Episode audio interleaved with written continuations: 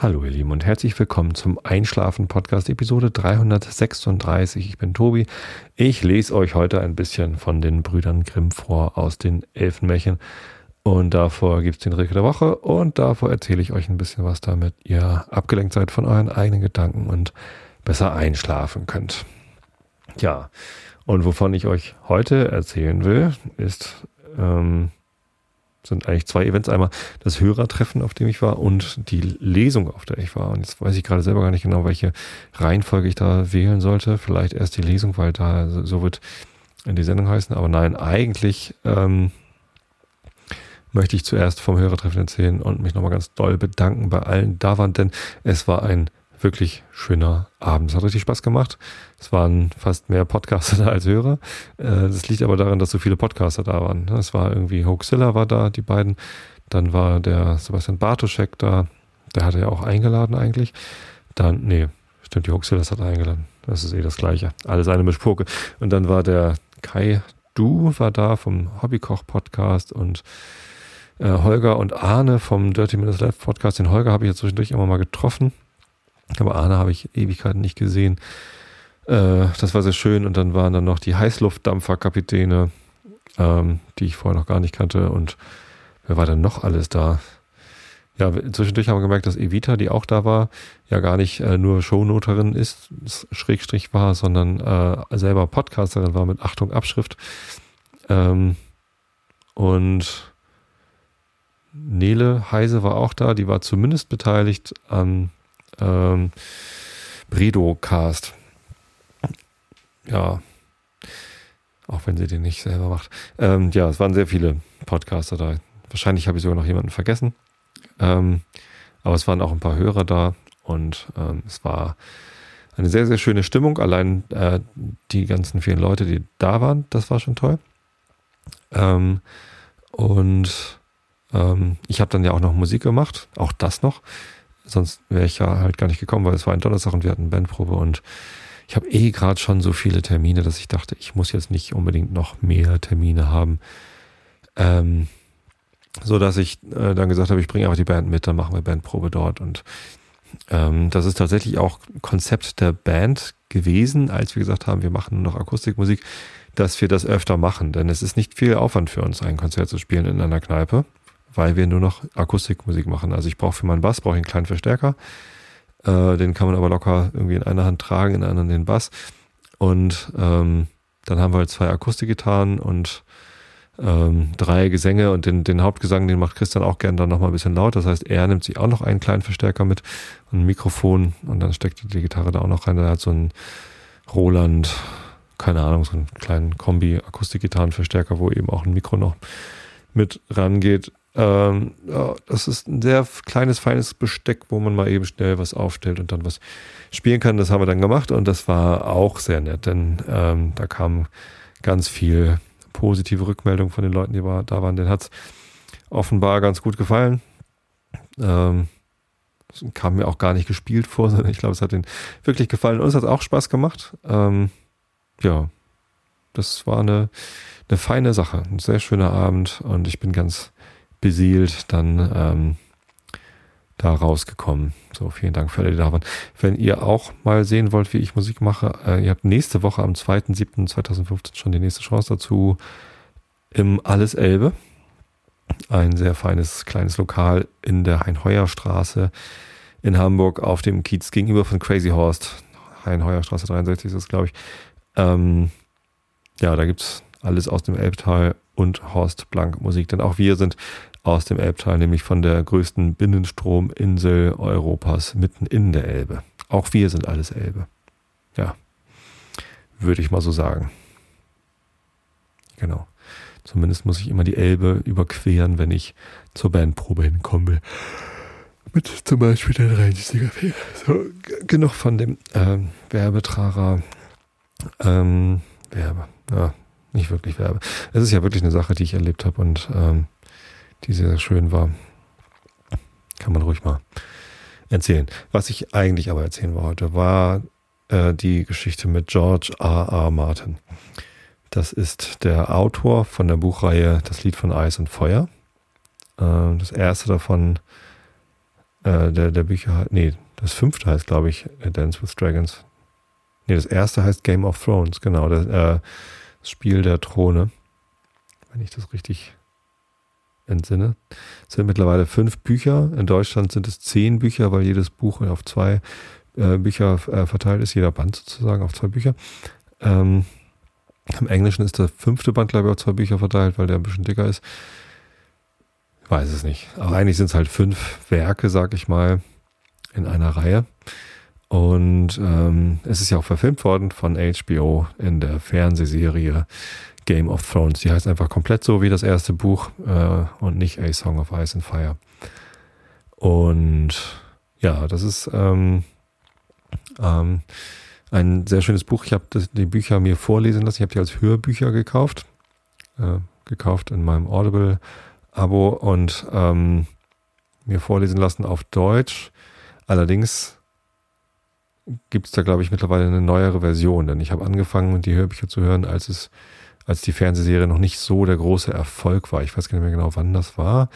Ähm, zumindest war das bevor ich, also hatte ich den, die, die fünf Bände, ja, nee, stimmt, Hörbuch waren dann ja auch zehn Bände oder so. Sind eine ganz, ganz viele zumindest, was man da kaufen muss. Ähm, sehr, sehr lang. Ich habe das komplett durchgehört, bevor ich mit der Fernsehserie angefangen hatte.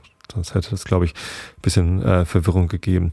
Ähm, ja, da war ich sehr begeistert davon. Das ist, äh, sind ganz tolle Bücher, spielt in so einer ausgedachten mittelalterlichen Welt. Ist also äh, Fantasy mit Schwertern und Holgi sagte gerade im Realitätsvergleich, die haben alle Fälle an. äh, es ist kein Steinzeitroman, sondern es geht schon um, es ist so ein mittelalterliches Setting halt mit Königen und Lakaien und ja, ähm, will gar nicht zu viel erzählen. Also soll ich, ich will keine, keine Spoiler machen. Äh, tut man ja nicht. Aber so ein bisschen das Setting kann ich, glaube ich, schon erzählen, ohne euch zu viel zu verraten. Und ich, ich möchte auch wirklich niemandem den Spaß an weder den Büchern noch den Filmen nehmen, denn ich hatte sehr, sehr großen Spaß daran. Ähm, und deswegen habe ich mich auch ganz doll gefreut, als ein guter Freund von mir, äh, dessen Frau hier übrigens zuhört, wie ich gelernt habe, die äh, Julia, die ich leider persönlich gar nicht kenne. Aber ähm, der Dremo, ein guter alter Freund von mir, der hat äh, mir eine Nachricht geschrieben, hier, ich habe äh, eine Karte über, willst du mit zum George R. R. Martin? Und ja, dann habe ich natürlich sofort Ja gesagt, ähm, mich sehr gefreut. Dann haben wir uns getroffen auf einen Burger bei, bei Ottos Burger im Grindelhof, ein Burgerladen, bei dem ich noch nicht war. Sehr lecker. Äh, ich war schwer begeistert. Die haben auch Süßkartoffelpommes und das ist so ein so ein bisschen wie so die, der Burgerladen äh, Rembrandts Burger, glaube ich, wo ich in Berlin war. Ähm, nichts dran auszusetzen. Also ich hatte so einen Chipotle Chili Burger, der äh, schön scharf war, aber nicht so scharf, dass er irgendwie alles andere überdeckt hätte oder so. Äh, fantastisch. Mit ein bisschen Speck und leckerer Burger und hm, mir läuft schon wieder das Wasser im Mund zusammen, wenn ich da nur dran denke. Und dann sind wir zu der Lesung gefahren, äh, gelaufen, äh, also er mit dem Fahrrad, ich zu Fuß. Und die war im CCH, Saal 1, 3000 Leute. Es war nicht ausverkauft, also neben mir war Platz frei. Das hat mich so ein bisschen irritiert. Äh, ich dachte, der, der, Typ ist so groß, da wollen alle hin. Aber 3000 Leute ist ja schon eine relativ große Nummer. Ich glaube, wenn ich eine Lesung machen würde, wären nicht so viele Leute da. Ja, der hat echt so, so ein Millionenpublikum eigentlich. Und ähm, Sibel Kili war da, die eine der Schauspielerinnen aus der Fernsehserie, die jetzt allerdings, äh, also ich wollte ja keine Spoiler mehr äh, machen, aber ja, alle sterben ja in, in, in, diesen Serien insofern. Wenn ihr nicht wisst, wer, wer das ist, habe ich vielleicht jetzt nicht, nicht zu viel verraten. Ähm, die, äh, genau, die war da und hat einmal gewunken, hat dann aber nichts, nichts weiter gesagt, wurde nur von dem Moderator nochmal begrüßt. Das war Dennis Scheck, ein Literaturkritiker, äh, über den ich vorher noch nicht so viel wusste, der mir aber sehr gut gefallen hat. Ähm, der hat ähm, sehr, sehr gut durch das Programm geführt, ein Interview geführt, äh, bestimmt über eine Stunde mit George R. R. Martin gesprochen und äh, ganz viele Fragen gestellt. Der Martin kann kein Deutsch, ist halt ein Amerikaner, der ähm, Deutsch nie gelernt hat und der Scheck hat dann die Fragen immer erst auf Deutsch und dann auf Englisch gestellt und dann die Antwort abgewartet. Man konnte am Publikum erkennen, dass die meisten durchaus Englisch konnten. Also äh, die Reaktionen kamen halt immer schon auf Martins Antwort und ähm, der Scheck hat dann aber nochmal eine deutsche Zusammenfassung der Antwort gegeben. Ähm, war bestimmt ganz hilfreich für diejenigen, die anwesend waren und kein Englisch äh, konnten oder die ihn vielleicht nicht verstanden haben. So richtig äh, dollen Akzent hat der Martin jetzt nicht, aber kann mir schon vorstellen, dass einige vielleicht da nicht ganz mitgekommen sind. Ähm, war schon okay mit der Übersetzung. Es war halt nur, ja, für mich nicht notwendig und hat da immer so ein bisschen rausgerissen. Ähm, hat aber ganz gut funktioniert. Und auch das Gespräch hat sehr gut funktioniert mit den beiden. Also der Check hat sehr schlaue Fragen gestellt, sehr gute Fragen gestellt. Ähm, auch ins Politische, ins Religiöse. Und ja, wenn man so ein bisschen sich mit George R. Martin auseinandergesetzt hat, dann wusste man das meiste schon halt aus seiner Jugend und wie er zum Schreiben gekommen ist, dass er halt irgendwie früher Science-Fiction, Superhelden-Comics und dann Science-Fiction-Bücher gelesen hat. Und ja, ähm, da kam jetzt nicht so viel Überraschendes, aber ähm, die, die Fragen waren gut gestellt und äh, ging halt immer ein bisschen über das hinaus, was vielleicht in der in der Biografie auf Wikipedia stehen würde. Und ich fand das zum, zum Beispiel ganz spannend, dass, äh, dass der Scheck ein Zitat von Martin rausgeholt hat, so von wegen, ähm, das hier ist nicht die Zukunft, die mir damals versprochen worden ist. Denn wenn man äh, in den 60er Jahren Science-Fiction-Fan war, dann hat man wahrscheinlich irgendwie vom Weltfrieden, den Erdlingen, die das äh, Weltall bevölkern, zumindest Kolonien auf dem Mars haben, und fliegenden Autos geträumt und ähm, diese, diese Zukunft hat er halt nicht bekommen. Ähm, stattdessen gibt's äh, Klimaerwärmung und weiterhin Krieg und eine Schere zwischen Arm und Reich, die immer weiter auseinandergeht. Äh, das war schon, schon ganz, ganz spannend. Ähm, und was mich dann, was am meisten hängen geblieben ist, ist die Frage, warum waren denn damals äh, zu, zu der Jugend äh, von Martin äh, Science-Fiction-Bücher so beliebt. Das war damals eine ganz große Sache.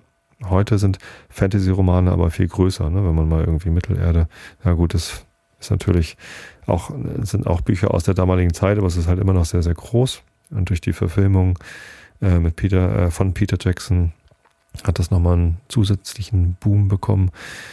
Und ja, Game of Thrones und was weiß ich, andere Fantasy-Sachen sind halt im Moment eher groß. Ich habe mich dann noch gefragt, Tribute von Panem, ist das eigentlich Fantasy oder Science Fiction. So ein bisschen Science Fiction ist es ja schon. Aber äh, halt eben auch mit, mit so Fantasy-Elementen haben wir auch manchmal Fälle an, sozusagen. Ja, keine Ahnung. Ähm, ist vielleicht auch gar nicht so wichtig. Und die, die Aussage, die die beiden gefunden haben, war, möglicherweise ist es so, dass man damals Science Fiction mochte, weil das eben noch Hoffnung gab auf eine Zukunft, auf eine nahe Zukunft, die ähm, für alle gut sein wird. Und diese Hoffnung sei jetzt irgendwie verloren gegangen. Stattdessen flüchtet man sich eben in, ähm, in Fantasy-Welten, die eher eine verklärten, einen verklärten, verschönernden Blick auf die Vergangenheit bieten als einen hoffnungsvollen Blick in die Zukunft. Das fand ich ein sehr trauriges Bild, ehrlich gesagt. Ähm, ich habe versucht, das bei mir selbst wiederzufinden. Wie sehe ich denn das? Ähm, ich mag Fantasy auch sehr gern. Ich habe äh, die Tolkien-Bücher verschlungen. Äh, ich mag auch Science Fiction. Letztendlich ist das, glaube ich, eine, eine Deutung, die die beiden gefunden haben, die bei mir nicht wirklich greift. Ich hoffe das zumindest, denn wenn ich, wenn ich Romane lese, dann interessiere ich mich viel mehr für die Charaktere und wie die interagieren, was die für äh, Konflikte miteinander haben, wie sie die lösen und so. Das, das finde ich immer total spannend und schön. Und wenn die Charaktere schön entwickelt sind, dann ist mir eigentlich egal, in was für einer Welt das spielt. Ja. Und bei Game of Thrones, beziehungsweise dem Lied von Eis und Feuer, da gibt es richtig viele Charaktere. ist eher so wie das Simmerillion von Tolkien. Ähm, und sehr, sehr viele Beziehungen. Sowohl Liebesbeziehungen als auch Konfliktbeziehungen, ähm, Intrigen, Politik, alles Mögliche, was das Herz begehrt und noch viel mehr davon. Und ähm, Ja, was ich äh, mir erhofft hatte von dieser Lesung, war eine Antwort auf die Frage zu bekommen. Also mir war klar, dass ich da keine Fragen stellen kann. Ähm, beziehungsweise ich habe ich hab das befürchtet. Ich habe trotzdem auf Facebook mal gefragt, was ihr dann fragen würdet. Ähm, aber mir war schon klar, dass ich keine dieser Fragen anbringen können würde.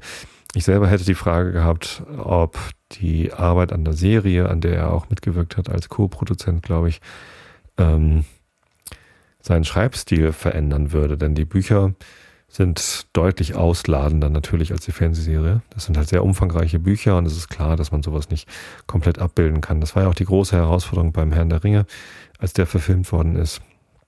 Ähm, da musste man auch sehr viel weglassen. Äh, und was ich ganz bewundernswert finde am Herrn der Ringe ist, wie treu die Geschichte äh, und auch die einzelnen Handlungsstränge äh, den Büchern geblieben ist. Also da ist ganz, ganz wenig, wo ich irgendwie, wo ich überhaupt überlegt habe, ob das eine Verfälschung gegenüber dem Buch ist. Es ist natürlich viel rausgelassen beim Herrn der Ringe, aber ähm, das, was drin ist, steht halt auch so in den Büchern. Und äh, die haben halt sehr geschickt Sachen weggelassen, die dann einfach hinterher nicht fehlen. Ähm, das war, das war ganz, ganz toll. Und beim, äh, bei Game of Thrones, der Fernsehserie, ist es halt nicht so, dass alles, was in der Fernsehserie vorkommt, eben auch ein Ausschnitt aus den Büchern ist, sondern da passieren einige Dinge doch ähm, massiv anders als in den, in den Büchern. Sei es, äh, dass die Reihenfolge anders dargestellt ist und dadurch irgendwie einen anderen Eindruck macht, sei es, dass tatsächlich die, die Handlungsstränge einfach geändert sind und andere Personen auftauchen oder dass Charaktere eine andere Rolle spielen und so, das passiert alles. Ähm, und ist auch verwirrend. Also wenn man die Bücher kennt und dann die Serie guckt, ist das teilweise etwas verwirrend ähm, und irritierend im Sinne von, finde ich das jetzt gut oder nicht? Ähm, ich habe eine Weile gebraucht, um mich damit zurechtzufinden, dann auch die Fernsehserie äh, gut zu finden. Sie ist halt einfach grandios gemacht. Ne? Also die ist ähm, ganz, ganz toll produziert. Ist auch eine sehr teure Produktion, nehme ich an. Mit ganz tollen Schauspielern. Ähm, und ja, das, ähm, ich, ich habe meinen, meinen Frieden damit gefunden, dass die Fernsehserie ganz anders ist als die Bücher. Ähm, das ist jetzt nichts, was ich den, den Filmemachern da vorwerfen würde.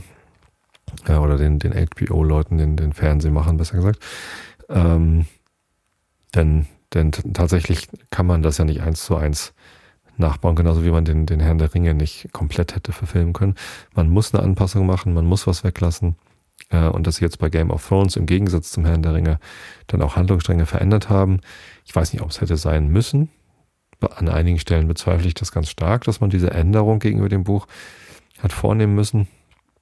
Ähm, aber wir haben es halt gemacht und es funktioniert. Es funktioniert sogar ganz hervorragend. Ich habe einen Riesenspaß an der Fernsehserie gehabt. Die, die fünfte Staffel ist ja gerade durch. Ich habe ja noch meinen Sky-Abonnement, das bis Ende dieses Jahres läuft. Also die sechste Staffel werde ich nicht auf Sky gucken können, weil ich ja mein Sky-Abo ähm, schon seit längerer Zeit gekündigt habe. Ich hatte das abgeschlossen nur wegen Game of Thrones, wegen dieser Fernsehserie.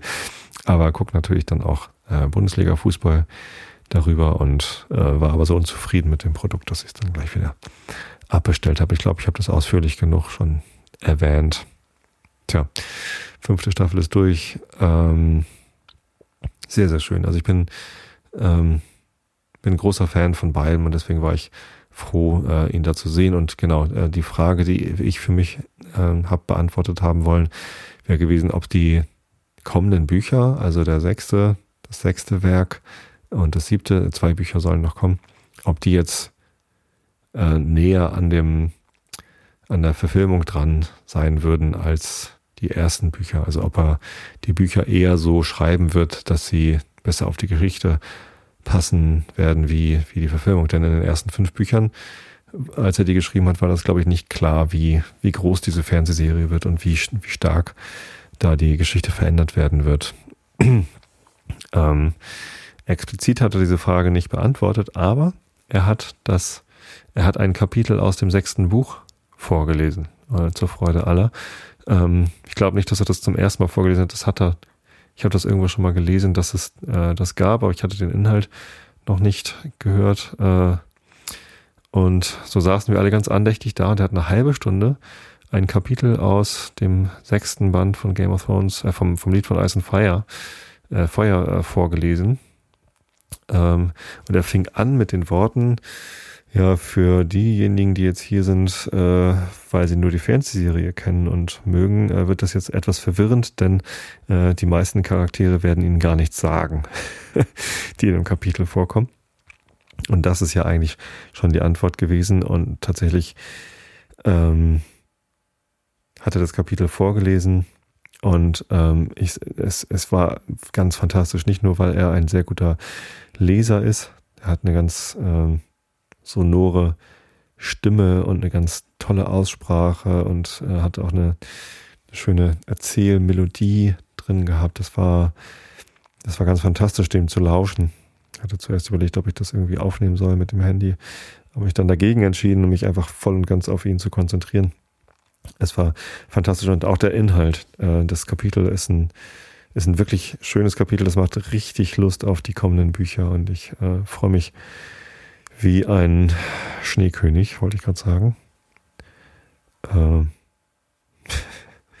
Schnee ist im, im, Norden von Westeros äh, der Nachname, den, den Bastarde äh, tragen müssen. Also John Schnee, John Snow ist ein uneheliches Kind vom Eddard Stark. Ähm, die beiden kommen halt gleich im ersten Kapitel, also nach dem nach der Vorgeschichte sozusagen. Es gibt ein kurzes Kapitel vorneweg und dann äh, in dem ersten Hauptkapitel kommen die beiden gleich vor. Deswegen ist das jetzt kein Spoiler, dass es die beiden gibt. Ähm, ja. Genau, und der heißt halt Jon Snow, weil er eben ein uneheliches Kind ist. Genau. Ähm, ich habe mich hinterher noch äh, ein bisschen mit meinem Kumpel zusammengesetzt und noch ein alkoholfreies Bier konsumiert. ich war mit dem Auto in der Stadt. Ähm, ich hätte tatsächlich auch gerne noch ein richtiges Bier getrunken, aber es geht, geht dann ja auch ohne Alkohol. Ähm, und wir haben uns noch so ein bisschen über Gott und die Welt unterhalten und auch über Game of Thrones. Ich, nee, stimmt, das Gespräch, was ich jetzt gerade meine, äh, hatten wir sogar vorher. Es gibt eine ganze Reihe von Theorien äh, in der Fanszene über die verschiedenen Möglichkeiten, wie es denn weitergeht oder wie sich bestimmte Rätsel, die in den Büchern aufkommen, halt äh, gelöst werden könnten. Äh, wer zum Beispiel die Mutter von Jon Snow ist, wird, wird ganz lange nicht klar. Da gibt es verschiedene Theorien, wie es denn wirklich sein könnte. Ähm, da hat er mich mal auf, auf den neuesten Stand gebracht. Also ich bin da jetzt durchgespoilert und gibt so ein paar ganz einleuchtende Theorien. Ähm, das finde ich ganz cool, dass, dass da so eine große Fanszene ist, die sich äh, Gedanken über sowas macht. Ähm, mir macht das nichts aus. So, ich werde die Bücher verschlingen und lesen, als hätte ich diese Theorie nie gehört. Ich lasse mich von sowas immer nicht so ähm, beeindrucken, aber ich weiß, dass andere es tun, deswegen erzähle ich euch diese Theorien ist eher nicht. Wenn ihr euch dafür interessiert, dann findet ihr bestimmt was irgendwo im Netz, wo ihr euch auch durchspoilern lassen könnt. Ja. Ah. Das war ein, ein, weiterer sehr schöner Abend. Ich hatte zwei sehr schöne Abende äh, vergangene Woche. Der Donnerstag im, in der Taverna Romana mit den anderen Podcastern und Hörern und mit der Band. Und am Sonntagabend ähm, mit Dremu und George R. R. Martin. Ja. Vielen Dank nochmal für die Karte. Jo so viel dazu. Ähm, das war schon das, was ich erzählen wollte. Ähm, wenn ihr die Geschichte noch nicht kennt, dann guckt euch äh, guckt euch unbedingt mal diese, diese Bücher an, wo ihr da irgendwie rein, reinkommen könnt. Und ich empfehle hier an dieser Stelle noch einmal den Spoiler Alert Podcast. Ähm, da gibt es auch was zum Lied von Eis und Feuer, wo ich, die habe ich noch gar nicht ganz durchgehört. Könnte ich jetzt eigentlich endlich mal machen, jetzt wo ich die äh, Geschichte, die die beiden kannten, äh, vollständig kenne und auch alle Verschwörungstheorien drumherum kenne, kann ich da nicht mehr gespoilert werden. Ähm, ich hatte damals nur den Anfang gehört, um besser in die Geschichte reinzukommen. Da wird also ganz gut erklärt, was das für verschiedene Familien sind und was so die Haupt, ähm, Hauptgestalten sind, die da auftreten. Ja, kann man mal machen. So, die Dani schläft schon ein im Chat. Geht man zu einer Lesung von Martin, wenn man kein Englisch versteht, ist eine Frage im Chat. Ähm, ja, wie gesagt, das wurde alles übersetzt. Andererseits war das, glaube ich, die einzige Lesung, die er gemacht hat in Deutschland. Äh, deswegen wird es wahrscheinlich eher schwer. Ne? Und in, er ist jetzt, glaube ich, in Schweden gewesen am Montag. Und dann irgendwie geht es auch gleich weiter. Und dort gibt es sicherlich keine Übersetzung ins Deutsche. Wenn man Schwedisch kann, vielleicht gibt es eine Übersetzung ins Schwedische. Aber die Schweden, also es sind ja eigentlich nur die Deutschen, die sich immer alles synchronisieren lassen, was so Filme angeht. Und ähm, äh, im nicht englischsprachigen Ausland guckt man sich eben dann die englischen Originale mit Untertiteln an, wenn überhaupt mit Untertiteln. Und deswegen weiß ich das gar nicht, wie das denn da so passiert. Ähm, aber in Deutschland, das hat sehr gut funktioniert. Also es wurde alles komplett übersetzt. Was das Interview angeht, das Kapitel, das er vorgelesen hat, wurde nicht übersetzt. Das heißt, da wäre man dann raus gewesen. Und das war auch ein recht langer Part. Also es war eine gute halbe Stunde, die er da vorgelesen hat. Äh, ich weiß nicht. Also ich, ich, ich nehme fast an, dass man auch als jemand, der nicht gut Englisch kann, was davon gehabt hätte, weil es einfach eine schöne Stimmung im Saal war und er halt ein toller Vorleser ist. Deswegen, ja, kann man ruhig mal, kann man machen. Warum nicht? Genau. Ähm, gut, und der Erik klärt mich auf, es sind aktuell zehn Bücher im Deutschen. Bin ich mal gespannt, ob, wenn dann das, äh, der sechste Band rauskommt, ob dann gleich Buch 11 und 12 auf einen Schlag veröffentlicht werden.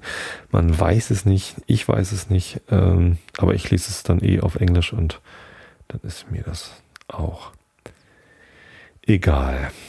So, Rilke der Woche heißt, den wir alle sangen. Und der geht so. Du, den wir alle sangen, du einziger und echter Christ, du Kinderkönig, der du bist, ich bin allein. Mein Alles ist entgegen dir gegangen. Du Mai, vor deinen Mienen sieh mich bereit, die Arme weit. Dein Unmut, deine Zögerzeit, dein Mut und deine Müdigkeit hat alles Raum in ihnen.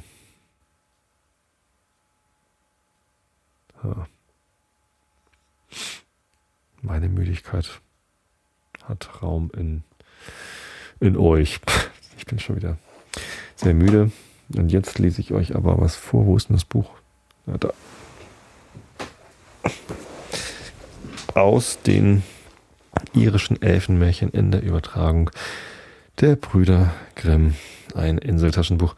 Äh, wir sind ja immer noch nicht bei den Elfenmärchen angekommen, sondern wir sind immer noch in dem äh, analytischen, wissenschaftlichen äh, Einführungs-, in der Einleitung über die Elfen auf Seite 78 das Verhältnis zu den Menschen.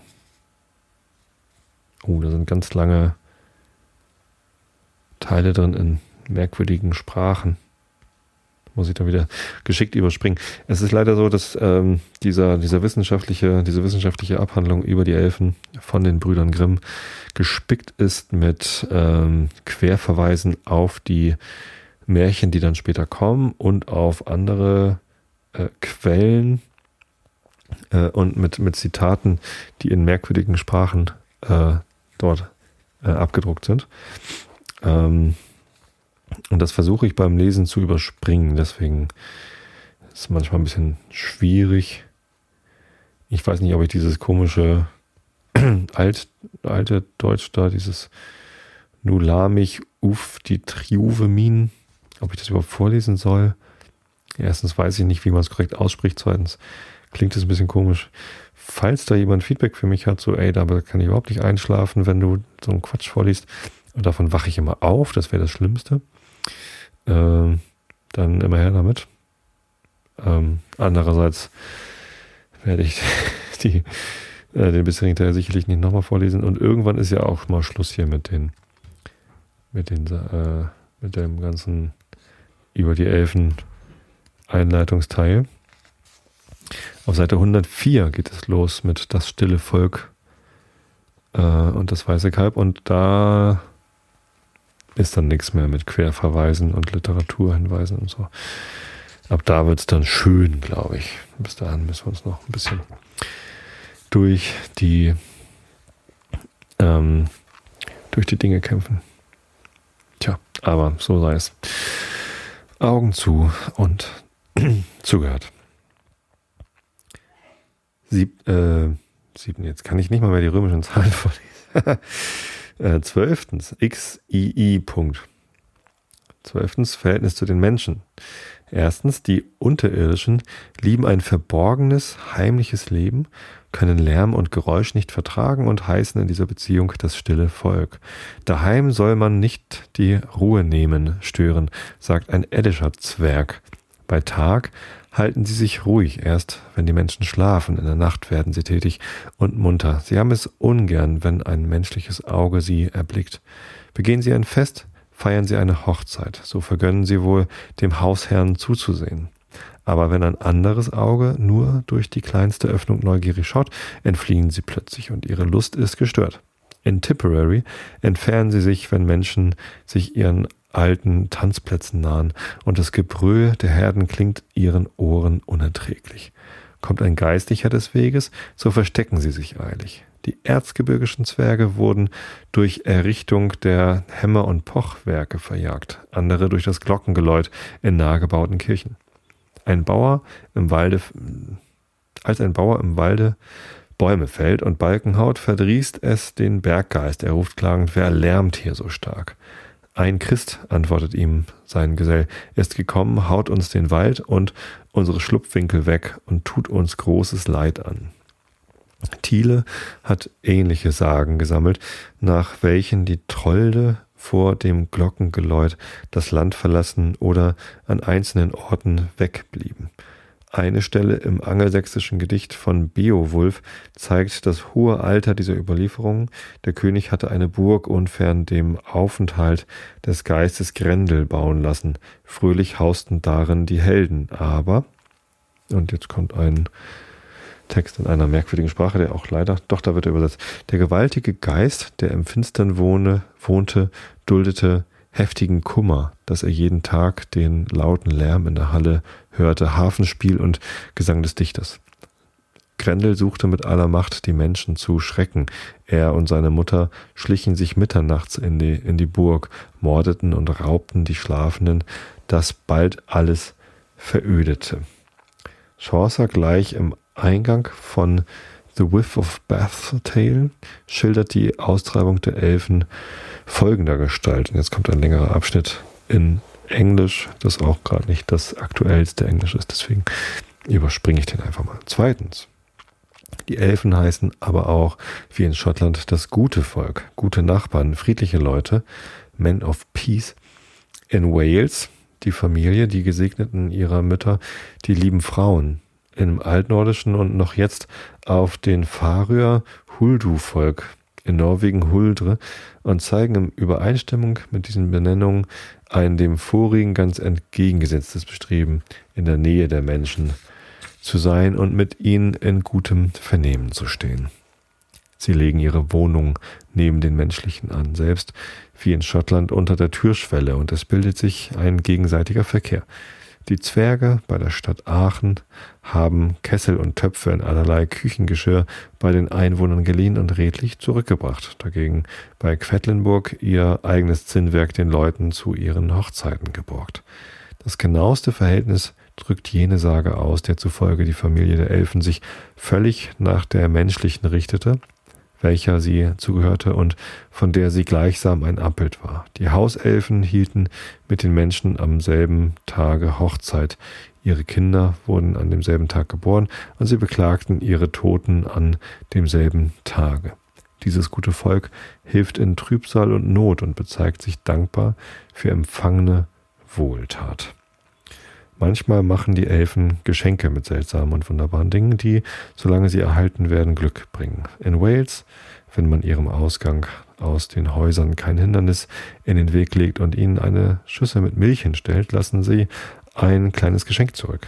Dankbar zeigte sich jener schottische Elfe, der den Hausherrn hernach von dem Tod rettete, weil er eine gewünschte Verbesserung seiner unterirdischen Wohnung bewilligt hatte. In der Schweiz sind die Zwerge oft nachts aus den Bergen gekommen und haben die schwere Arbeit getan, das Korn geschnitten, so dass die Landleute, die morgens mit ihren Wagen anlangten, schon alles verrichtet fanden.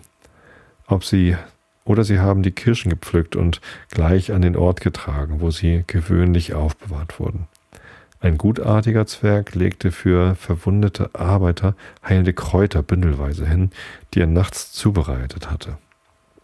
Napf, Napfhans führte die Kühe auf die gefährlichsten Stellen zur Weide, ohne dass je nur eine verunglückte.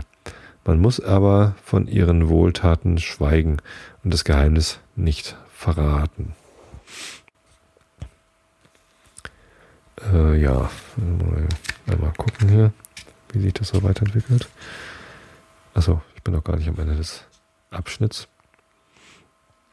Weil darüber gesprochen wurde, verlor jener schottische Bauer das segenreiche Saatkorn, das kein Ende nahm, ähm, so wie die sich immer füllende Kanne leer wurde, die ein Knabe von den Elfen geschenkt bekommen hatte, jene Zwerge in der Schweiz, als man Asche streute, um ihr, ihre Spur zu entdecken, flohen und versagten fortan ihre Hilfe. So. Bis dahin erstmal. Ähm ich wäre auch gern so ein guter Vorleser wie der George R. R. Martin, aber ihr nehmt ja auch mit mir Vorlieb und dafür bin ich dankbar. Äh, ich wünsche euch allen eine gute Woche. Ähm und ja, schlaft recht viel, ausreichend. Genießt das Wetter, so ein frischer Sommerregen im Gesicht, der ist gut für die Gesichtsfarbe. Vielleicht. Ähm, ich habe euch alle lieb. Bis zum nächsten Mal und gute Nacht.